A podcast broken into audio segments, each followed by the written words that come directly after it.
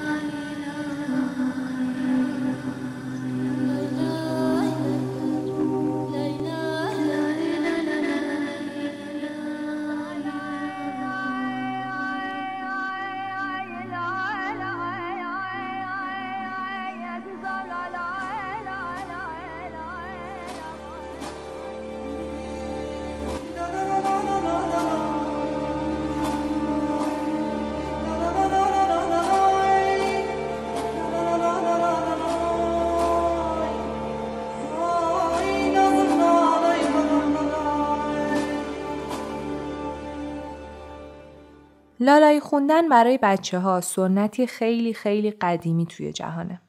مادرها لالایی مختلفی رو از صدها سال پیش تا حالا تو گوش فرزندانشون زمزمه می‌کردن. این لالایی ها سینه به سینه گشته و داستانها، غمها و شادیهای زیادی رو به گوش کودکان رسونده. کودکانی که هنوز حرف زدن رو یاد نگرفته بودن و با معنای کلمه ها بیگانه بودن، داستان دلتنگی ها، شادی ها و نگرانی های مادرانشون رو هنگام خواب میشنیدن. آیا لالایی ها فقط ترانه های سرهم بندی شده بودند تا بچه ها رو به خواب ببرن؟ قصه ها و مطل هایی که در کودکی از پدر بزرگا و مادر بزرگامون میشنیدیم آیا فقط بهونه هایی بودن برای دعوت بچه ها به ساکت نشستن و شیطونی نکردن؟ آین هایی که مردم برای طلب باران یا میوه دادن درختها برگزار می‌کردن فقط توجیه انسان های ناآگاهی بودند که خرافات رو جایگزین واقعیت های علمی می‌کردن؟ پاسخ فرهنگ عامه به این سوالها مثل پاسخهای دو تا چهارتای ریاضیات یا علوم تجربی نیست. در این قسمت از آرتکست خلاصه ای از کتابی به نام گذری و نظری در فرهنگ مردم رو میشنویم. توی این کتاب برای همه این سوالها پاسخهای روشنی پیدا می‌کنید. با ما در این قسمت از آرتکست همراه باشید.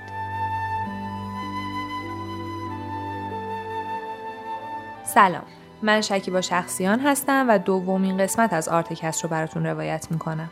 این پادکست محصولی از مجموعه آرتپدیاست. در واقع آرتکست تلاشیه برای زنده کردن یاد انسانهایی گذار و درخشان در تاریخ فرهنگ و هنر ایران. روایت زندگی این انسانها فقط یک قصه شنیدنی نیست. گفتن از کندن راه در دل یک کوه سنگیه. پیشنهاد می‌کنم به سایت آرتباکس سری بزنید. توی این سایت می‌تونید مصاحبه تصویری با هنرمندان بزرگی در عرصه های تجسمی، موسیقی، ادبیات و سینما تئاتر رو به طور رایگان تماشا کنید. همچنین می‌تونین آثار هنری این هنرمندان رو هم ببینین یا بشنوید. بخشی از سایت آرتباکس آرتپدیا نام داره و مختص به آثار و گزارش های از فرهیختگانی که سالهاست دیگه در بین ما نیستن. در این بخش هم شما می‌تونید تمام اطلاعاتی رو که تا به حال راجع به این هنرمندان گردآوری شده به صورت یه مجموعه کامل مشاهده کنید. نشانی سایت آرتباکس artbox.ir خوشحال میشیم با نظراتتون راجع به آرتباکس راهنماییمون کنید. ما در اپلیکیشن های پادگیر، اینستاگرام، توییتر، فیسبوک و لینکدین با نام آرتباکس مخاطب پیشنهادها و نقدهای شما هستیم. اگه مایل بودید در ثبت تاریخ معاصر فرهنگ و هنر ایران سهیم باشید می‌تونید با حمایت های مالی ما رو یاری کنید. لینک هامی باش که در توضیحات این قسمت قرار گرفته راهیه برای کمک به پروژه آرت. یکی بود یکی نبود. جز خدا هیچ کس نبود. آی قصه قصه قصه. نون و پنیر و پسه. خبردار خبردار. یه قصه از فصل بهار. این قسمت از آرتکست خلاصه کتاب گذری و نظری در فرهنگ مردم نوشته سید ابوالقاسم انجوی شیرازی با همراهی محمود ظریفیان. اولین چاپ و گوی آخرین چاپ کتاب گذری و نظری پاییز سال 1371 منتشر شد. من چاپ تازه از این کتاب ندیدم متاسفانه این کتاب گویا سالهاست فراموش شده. دسترسی گروه آرتکست به این کتاب از طریق کتابخونه ملی بود.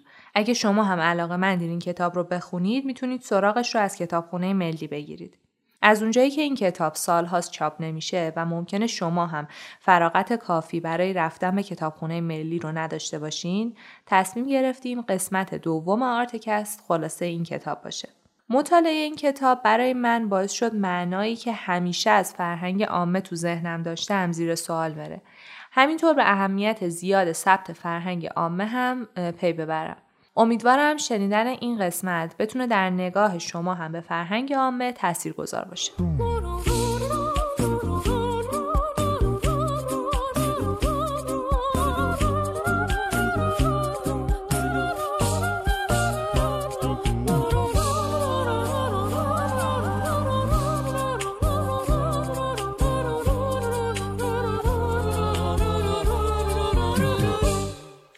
فولکلور از دو کلمه انگلیسی فولک به معنی توده و لور به معنی دانش. علم به آداب و رسوم توده مردم و افسانه ها و تصیف های آمیانه. فرهنگ عامه مجموعه عقاید اندیشه ها قصه ها آداب رسوم ترانه ها و هنرهای ساده و ابتدایی یک ملت را فولکلور می‌گویند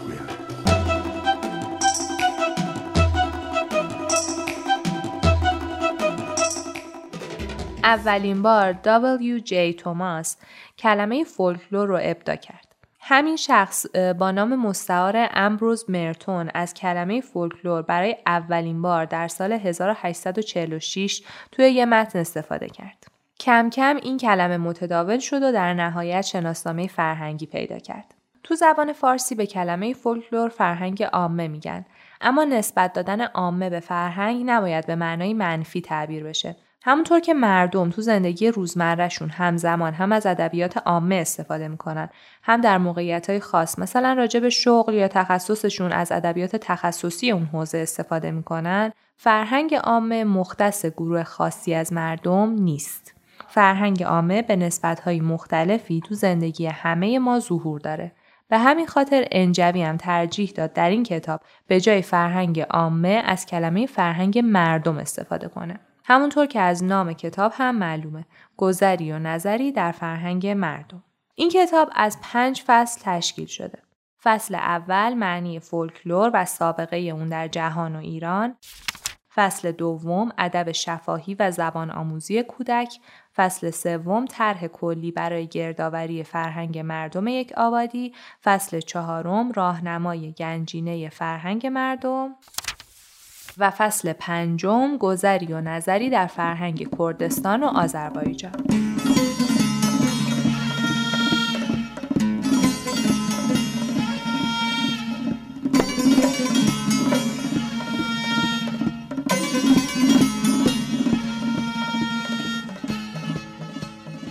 یکی از منابع ارزشمند که با مطالعهش میشه به فرهنگ مردم ایران از زمانهای قدیم تا به حال پی برد کتابهای شعر و کتابهای تاریخی هستند. از این جهت کشور ایران بسیار غنیه. کتابهای زیادی در میان شعرها و داستانها و توصیف وقایع تاریخی به فرهنگ و رسوم مردم ایران اشاره کردند. از جمله این کتاب ها میشه به شاهنامه فردوسی، بوستان و گلستان سعدی، تاریخ بیحقی و تاریخ بلعمی اشاره کرد. تاریخ بیحقی به روز شنبه 24 زیقعده مهرگان بود. امیر رضی الله عنه به جشن مهرگان بنشست. نخست در صف سرای نو در پیشگاه اولیا و حشم پیش آمدند و نصارها بکردند و بازگشتند. پس امیر برخواست و به سرایچه خاصه رفت و جامه بگردانید و بدان خانه زمستانی به گنبد آمد. و آن خانه را آزین بسته بودند سخت عظیم و فراخ و آنجا تنوری نهاده بودند که به نردبان فراشان بر آنجا رفتندی و هیزم نهادندی و تنور بر جای است. آتش در هیزم زدند و غلامان خانسالار با بلسک ها در توی این متنی که خونده شد بیحقی به جشن مهرگان و جزئیاتش اشاره کرد. جشنی که برای ایزد مهر در 16 مهر ماه هر سال به مدت 6 روز برگزار می شد.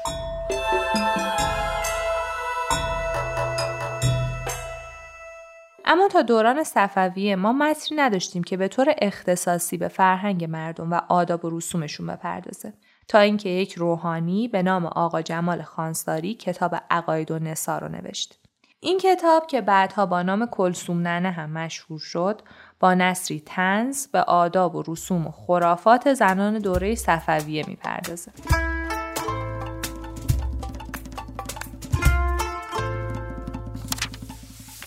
هیچ یک از لباسهای عروس نباید گره داشته باشد زیرا که گره به کارش میافتد و دد بزمارا گفته که عروس در وقت عقد بر آینه نظر کند و خالجان آقا گفته که در وقت عقد مستحب است که تخم مرغ عروس به دست خود گیرد. در وقت برخواستن رو به قبل آن تخم را به دیوار زند و کلسوم ننه این را اصراف می‌داند و خالجان آقا ذکر کرده که هر دختری خواهد بختش باز شود ابریشم سبزی به سوزن کشیده و در وقت عقد بستن عروس آن سوزن را فرو کند در چادر عروس و بعد بردارد و بر سر خود زند که مجرب است.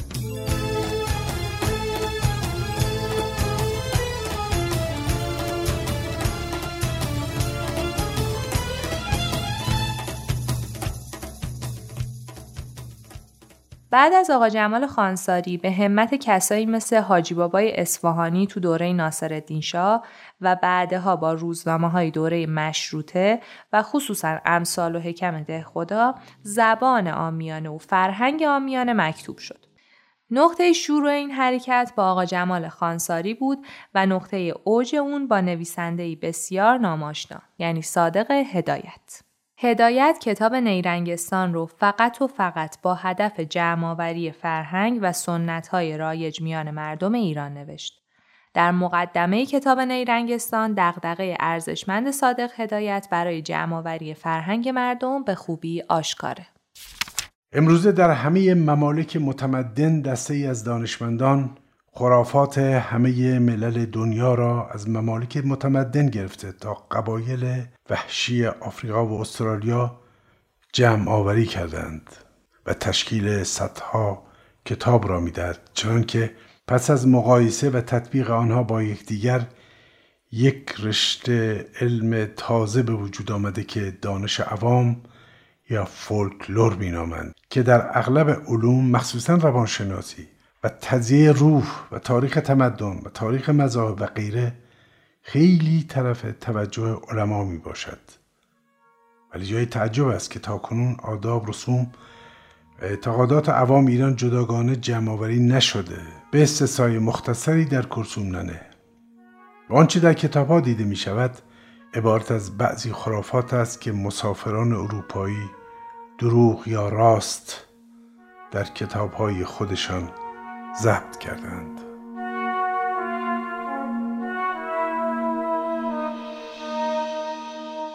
اما صادق هدایت برای ثبت فرهنگ مردم به کتاب نیرنگستان که خود این کتاب هم بسیار ارزشمنده اکتفا نمی‌کنه. یکی دیگه از کارهای بزرگ هدایت برای ثبت فرهنگ عامه نوشتن مقاله هایی تو مجله موسیقی بود. هدایت تو این مقاله ها نکات دقیق و مفیدی رو راجع به ثبت فرهنگ مردم می نوشت. از طرفی مردم رو هم تشویق می‌کرد تا فرهنگ و سنت های خودشون رو ثبت کنن و بی تفاوت از کنار اونها رد نشن. هدایت با مطالعاتی که درباره نحوه ثبت علمی و دقیق فولکلور در فرانسه انجام داده بود در حدود سالهای 1322 و 1323 خورشیدی اولین طرح گردآوری فرهنگ مردم رو با استفاده از منابع فرانسوی پیشنهاد کرد.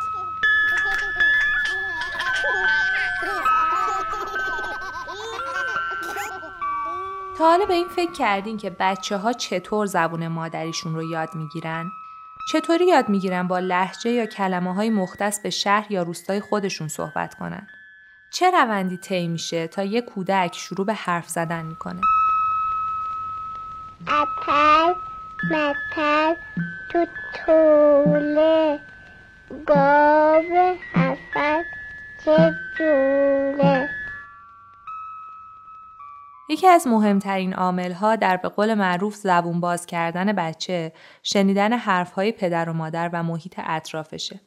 اما این حرف زدن چه ویژگیهایی باید داشته باشه تا کودک زودتر اون رو به ذهن بسپره؟ ویژگی کلامی که سالهاست علم روانشناسی برای ادبیات کودک به اون تاکید می‌کنه یه سخن موزون همراه با آهنگ و تکرار کلمه هاست. آیا این تعریف شما رو یاد لالایی ها و قصه ها و متل های کودکیتون نمیندازه؟ قصه ها و لالایی هایی که قدمتشون خیلی بیشتر از علم روانشناسیه. هر شهر یا روستایی لالایی های خاص خودشو داره. این لالایی ها از فضای شهر و روستا و اتفاقهای زندگی حرف می‌زنن. کودک از طریق لالایی ها و قصه های آهنگین نسبت به محیط اطرافش هوشیار شده و تصویر رو با کلمه پیوند می‌زنه. خیلی از این شعرها و متلها فقط آهنگینن و منطق یا اخلاق خاصی رو دنبال نمی‌کنن. تأکید اصلی این شعرها و قصه ها روی تکرار جمله هاست تا کودک هرچه بیشتر با زبان مادری، نحوه جمله سازی و وصل و وقف عبارت ها آشنا بشه.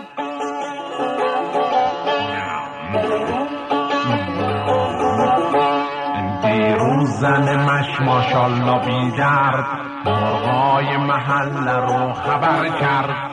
پاشید واسه یه چند چینه. خب زود بخوریم خروس نبینه. وقتی که چراشو پرسیدم من گفتش با زری بدم من.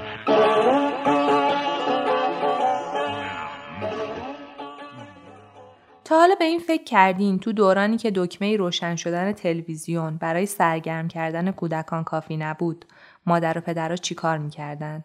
چیستانها زمانی نه چندان دور بهترین تفریح و سرگرمی کودکان و نوجوانان بود. این سرگرمی مثل تماشای تلویزیون خیره شدن به صفحه رنگی و خاموش کردن مغز رو نمیطلبید. چیستان گفتن بچه ها رو فعالانه توی بازی مشارکت می‌داد تا برای پیدا کردن جواب چیستان دیده ها و شنیده هاشون رو مرور کنن. توی این کتاب تعداد زیادی از چیستانهای قدیمی نوشته شده که امروزه هم اگه تلویزیون خاموش بمونه می‌تونه برای بچه ها سرگرمی شیرینی باشه. چند نمونه از چیستانهای این کتاب رو اینجا براتون می‌خونم. صندوقچه ملک معصوم می‌برم به هندسون لابلاش تلاکاری دونه هاش چه مرواری. خب یه بار دیگه من اینو می‌خونم. خیلی اینکه دارم می‌خونم فکر کنیم ببینیم می‌تونین جوابشو پیدا کنین. صندوقچه ملک معصوم می‌برم به هندسون لابلاش تلاکاری دونه هاش چه مرواری. پاسخ این چیستان همون صد دانه یاقوت خودمون اناره. بریم سراغ چیستان بعدی. آهو به چرا و بچه آهو به چرا آهو بچرید و بچرانید گله را. آهو چو بدید آن سوار یله را آهو برمید و برمانید گله را. پاسخ این چیستان اشاره به حرکت شب و روز داره. آهو در واقع ماه و بچه آهوها ستاره ها هستند. سوار یله خورشیده که با طلوعش ماه و ستاره ها تو آسمون ناپدید میشن. ناپدید شدن ماه و ستاره ها رو هم به رمیدن آهو و بچه آهوها تشبیه کرده. آهو به چرا و بچه آهو به چرا، آهو بچرید و بچرانید گله را. آهو چو بدید آن سوار یله را، آهو برمید و برمانید گله را.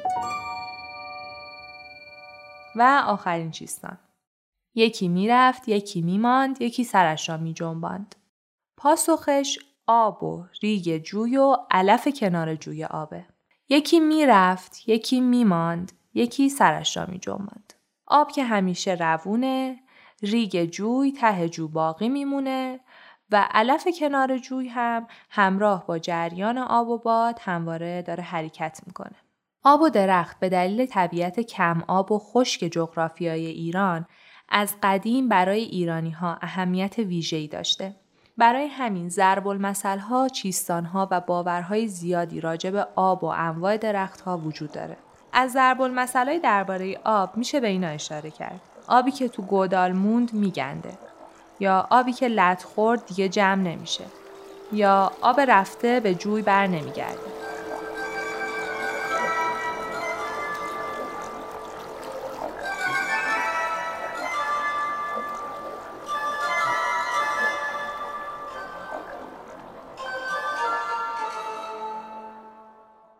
راجع به درخت ها هم باورهای مختلفی هست. مهمترین اونها درخت مراد نام داره. درخت مراد در هر منطقه ای از ایران به شکلی نمود پیدا کرده. در هر شهر و روستایی توی ایران مردم درختی رو نظر کرده یا مراد دهنده می‌دونن.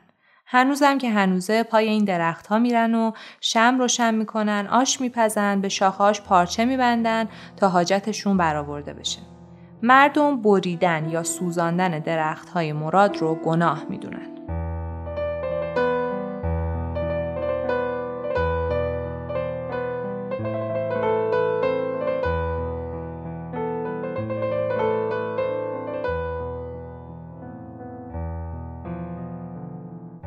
متل قصه های کوچک خوشاینده و حکایت های خرافی داستان های غیرواقعی که بیشتر قهرمان های آن جانوران دیوان و پریان هستند و برای سرگرمی و خوشایند کودکان گفته و یا نوشته شود نام متل شاید به گوشتون ناشنا بیاد اما حتما تا به حال یکی دو تا از این متل رو شنیدید.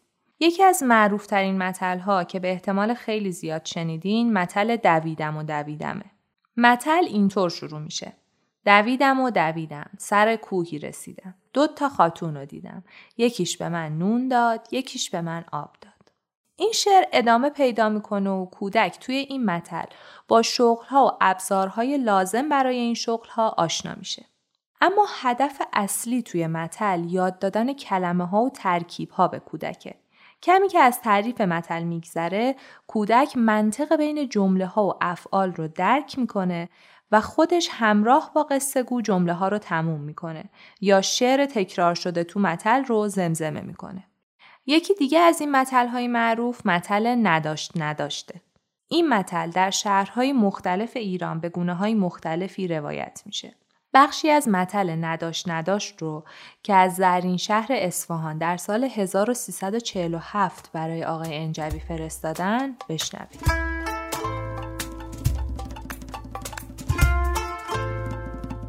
پادشاهی بود که سه پسر نداشت که دوتایش مرده بود و یکی از آنها جان نداشت. آن پسری که جان نداشت رفت توی طویله‌ای که اسب نداشت. دید سه تا اسب هست که دوتایش مرده بود و یکی از آنها سه تا پا نداشت. با اسبی که سه تا پا نداشت و خورجینی که ته نداشت و تفنگی که لوله نداشت و کاردی که تیغه نداشت رفت به کوهی که شکار نداشت. دید سه تا شکار که دو تای آنها مرده بودند و یکی از آنها جان نداشت با تفنگی که لوله نداشت زد به شکاری که جان نداشت. انداخت توی خورجینی که ته نداشت گذاشت بر پشت اسبی که سه تا پا نداشت. سوار شد چنان میراند که ابدا سرعت نداشت و در پایان این متل انجبی می نویسد عجبا که گویی نداشت نداشت سیر و سرگذشت زندگی همیشگی ما بوده است.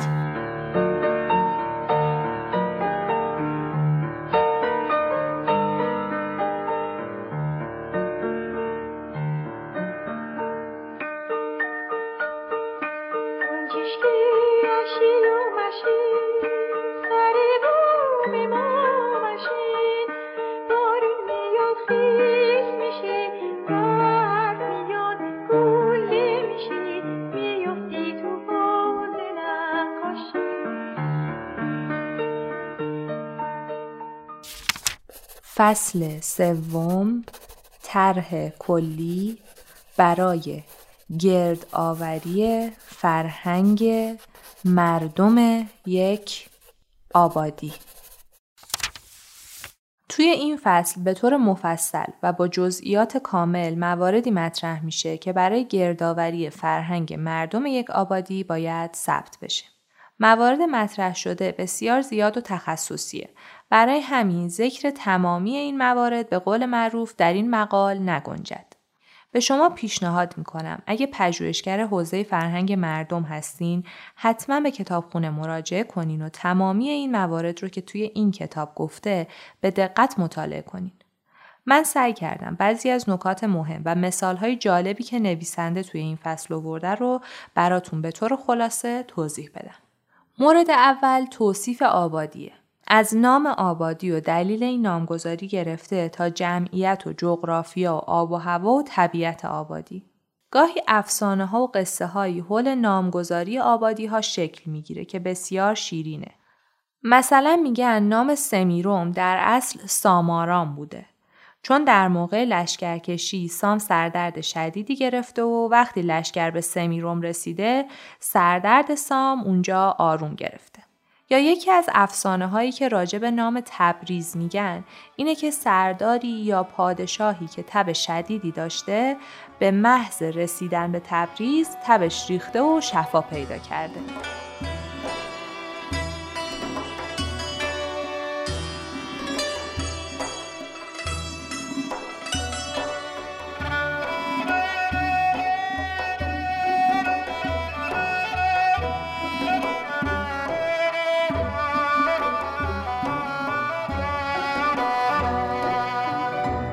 یکی دیگه از نمودهای مهم فرهنگ مردم دانش عوام راجع به اشیا و موجوداته. یعنی به طور مثال توده مردم راجع به ماه و خورشید چه عقیده هایی دارن؟ کدومو مرد می‌دونن و کدومو زن؟ ماه گرفتگی نشانه چه اتفاقایی می‌تونه باشه؟ آسمون شب و ستاره ها تو زندگی روزمره مردم چه جایی داره؟ مثلا تو شهرهای ناین و نهاوند و ساوه به ستاره هایی که با هم شکل دایره درست می‌کنن سفره یتیمان میگن. حالا راجع به انسان و بدن انسان مردم چه عقایدی دارن؟ به طور مثال راجع به انسان میگن آدمی آه هست و دم یا هرچی تو عالمه تو آدمم هست. تو فرهنگ هر جامعه ای قصه ها و افسانه های زیادی درباره حیوانات وجود داره. در فرهنگ مردم کشوری جغد پرنده شومیه و در فرهنگ دیگه‌ای جغد نشونه داناییه. قصه ها و روایت هایی که درباره حیوانات گفته میشه اهمیت زیادی تو فرهنگ مردم داره. پس ثبت این داستان ها کلمه به کلمه و بدون دخل و تصرف سلیقه‌ای اهمیت خیلی زیادی داره. یکی از داستان هایی که راجع به حیوانات انجوی توی این کتاب ثبت کرده رو بشنوید.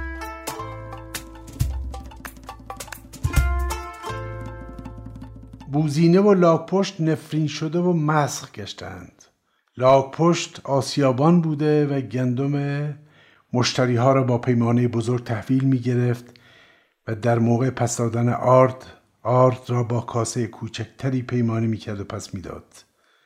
برای همین هم نفرین و مسخ شد و کاسه کوچکتر زیر بدنش و کاسه بزرگتر رویش قرار گرفت. انتر خیاط بوده و از پارچه مشتریایش میدزدیده. گربه از دماغ شیر افتاده. فیل پادشاه هندوستان بوده. پلنگ به قدری مغرور و خودپسند است که ماه را بالای سر خود نمی‌تواند ببیند.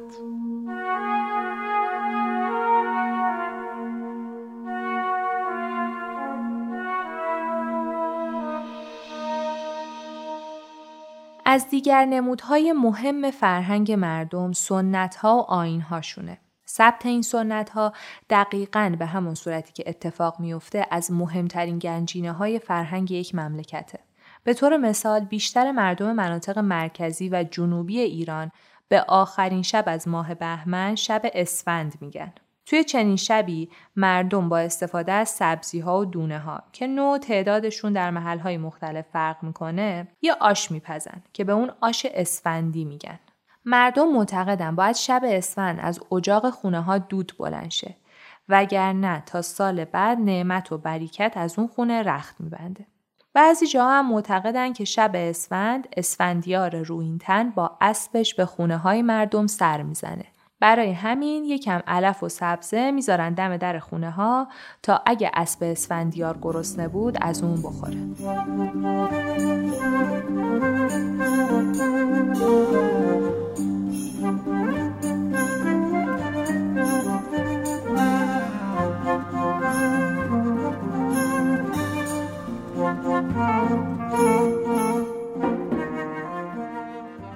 یکی از مهارت‌های لازم و مهم برای ثبت فرهنگ مردم نحوه ارتباط با اهالی یه منطقه است. بهترین فرد هم برای ثبت فرهنگ مردم یه شهر یا روستا فردی از اهالی همون منطقه است. فردی که بتونه به زبون محلی راحت صحبت کنه، این زبون رو بفهمه و با مردم منطقه آشنایی داشته باشه.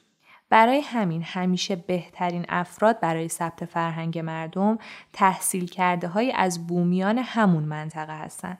حالا اگه پژوهشگر از بومیان ناحیه نبود باید چطور برخورد کنه؟ پژوهشگر فرهنگ مردم اول باید اعتماد اهالی رو جلب کنه. خودش رو بالاتر نبینه از هم سفره شدن و صحبتهای روزمره با اهالی منطقه هم پرهیز نکنه. نکته مهم دیگه چگونگی سوال و جوابه. نحوه سوال پرسیدن پژوهشگر باید حال و هوای گفتگو دوستانه رو به خودش بگیره. مثلا صحبت به عید کشیده میشه و شما میگین تو تهران ما برای عید نوروز این کارا رو انجام میدیم. حالا میزبان شما هم بدون هیچ استرابی در کمال آرامش از جزئیات رسم و رسوم منطقه خودش صحبت می‌کنه. خوب به خاطر داشته باشین سوالای شما هیچ وقت نباید شکل بازجویی به خودش بگیره. پژوهشگر فرهنگ مثل یک پژوهشگر علمی همیشه باید تو ثبت فرهنگ مردم بیطرف باشه. اون نباید سلیقه و نظرش رو در نوشتن فرهنگ یه ناحیه دخالت بده. ترانه های فولکلور جایگاه ویژه‌ای تو فرهنگ مردم دارن. باید توجه داشت که ریتم و نوع تلفظ کلمه ها با دقت نوشته بشه. انجوی برای ثبت آوای دقیق کلمه ها الفبای صوتی رو پیشنهاد می‌کنه. نوعی نوشتار با حروف لاتین که انواع صداها و کششها رو در بر می‌گیره. توی سایت آرت باکس تو صفحه انجوی شیرازی می‌تونید این الفبا رو مشاهده کنید و برای ثبت گویش ها و لهجه ها از اون استفاده کنید.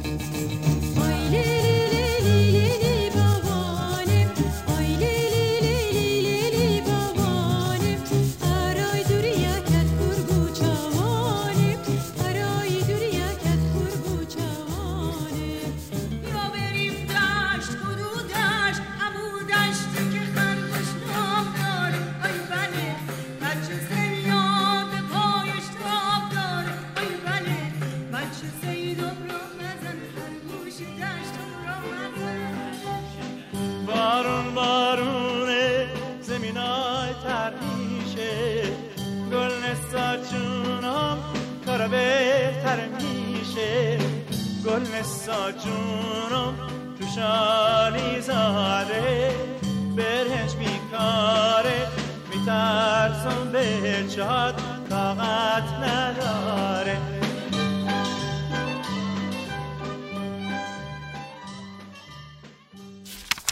فصل چهارم راجع به گنجینه فرهنگ مردمه. این گنجینه ته نزدیک به 20 سال برنامه رادیویی فرهنگ مردم که تو قسمت اول آرتکس مفصل دربارش صحبت کردیم از نامه ها و مطالب ارسالی مردم جمع آوری شده. توی این فصل دستبندی مطالب ارسالی و عنوانهاشون به طور مفصل و با جزئیات نوشته شده.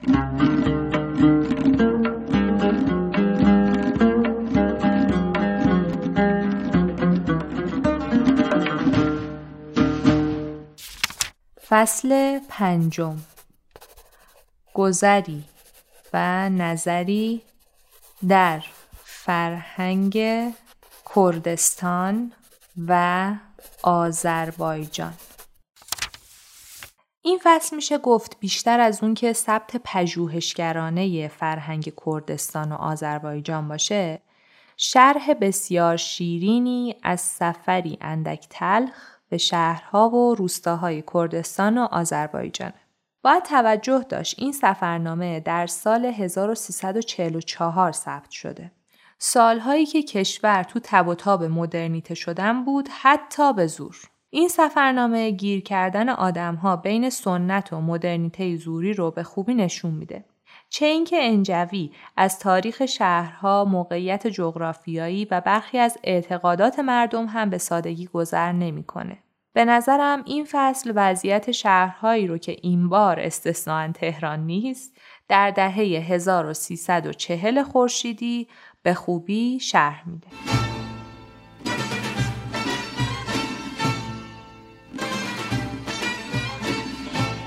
لباس کردی با همان شلوار مچخفتی و بسته و آسینهای بلند و جلیقه چسبان و شال خوشرنگ ترکیب کمر و سربند ریشیشهی دور سر چقدر زیباست و چقدر به کردها میبرازد.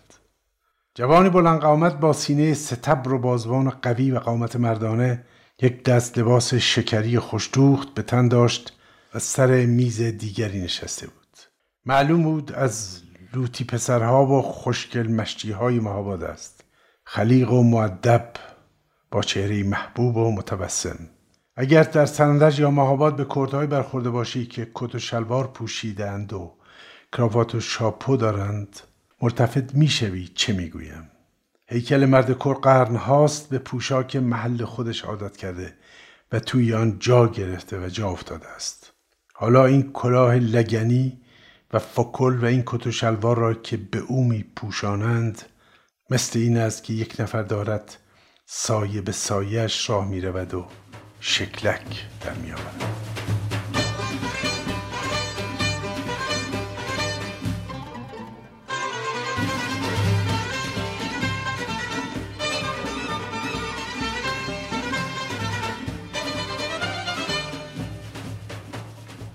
امیدوارم کتاب گذری و نظری در فرهنگ مردم به زودی تجدید چاپ شه تا لذت مطالعش به راحتی براتون فراهم بیاد. حتما می‌دونین هیچ چیزی نمی‌تونه جایگزین مطالعه کتاب بشه. خصوصا اینکه این قسمت از تنها خلاصه چند دقیقه ای از کتاب 380 صفحه‌ای گذری و نظری در فرهنگ مردم بود. مجموعه آرت باکس مشتاقانه منتظر نظرها و پیشنهادهای شماست. اگه دوست داشتین می‌تونین مصداق‌هایی از فرهنگ مردم شهر یا روستای خودتون رو در قالب فایل صوتی به ایمیل آرتباکس به آدرس artbox@gmail.com بفرستید تا ما هم بتونیم یه قسمت از آرتکست رو به صدای شما اختصاص بدیم. این قسمت رو با قلم انجوی شیرازی خطاب به شما مخاطبهای فرهیخته به پایان می‌بریم. حسن ختام سخن و کلام آخر به شما خوانندگان فهیم و صاحب کمال اختصاص دارد. چه؟ شما هستید که با وجود مخارج سنگین روزمره و گرانی بهای کتاب با تمهیدات فراوان از گوش و کنار هزینه های مداوم می‌زنید تا به تفنن نجیب زندگی یعنی خریدن و خواندن کتاب برسید. اگر انتشار کتاب هنوز هم رواج یا بهتر بگویم رواجکی دارد مدیون مقاومت و همت شماست که خواندن کتاب را رهان نکردید. درود بر شما و تنها بر شما. درود گرم و صمیمانه بر شما دانشوران و دانش دوستان ایران.